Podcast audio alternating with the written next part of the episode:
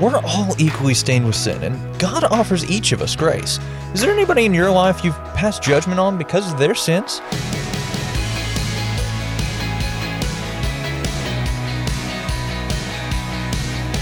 Hey there, I'm Andrew Stevens, and you're listening to Unlocked, your daily key to unlocking God's Word in your life.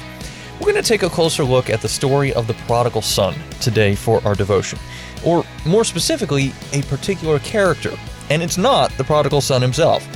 Today's devotion was written by Lily Walsh and is called The Prodigal's Brother.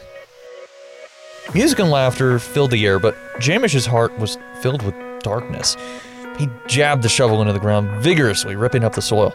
He runs away for months, squandered his inheritance, acting like a pig while I stay here and work. And then when he comes home, father throws a party. He looked up at the house and glared. Nobody ever threw a party for me. Jamish gritted his teeth and continued digging. In his rage, he never heard the footsteps of his father approaching him. The feast is about to start, father said gently.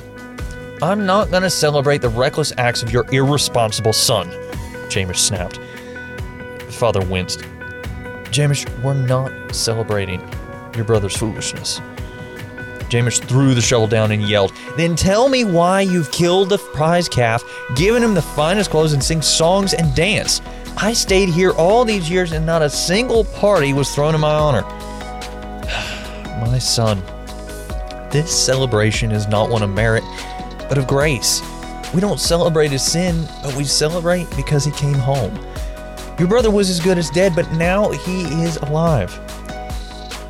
I would rather he had died than showed his face again.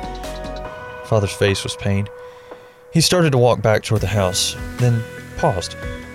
My love for you is not based on your work, but because you're my son. The father walked away, and Jamish continued hacking at the earth.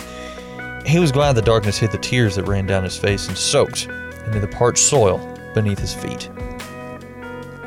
So let's talk about this. What are some questions going through your mind right now?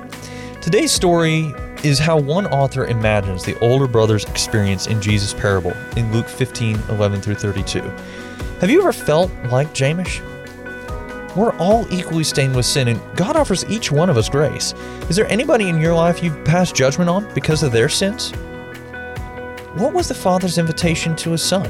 How might God be inviting you to come to him? If God's love for us is not based on what we do, how might this change the way that we live? As you and I can read in Psalm 107, verse 35, He turned the parched ground into flowing springs. Now, I'd encourage you to read in your Bible Ezekiel chapter 36, verse 26, Luke chapter 15, 11 through 32, including the story of the prodigal son, as well as Romans chapter 14, verses 10 through 12, that keep God's word alive in your life. Unlocked is a service of Keys for Kids Ministries. Do you have younger siblings that might enjoy something like Unlocked, but geared just for them?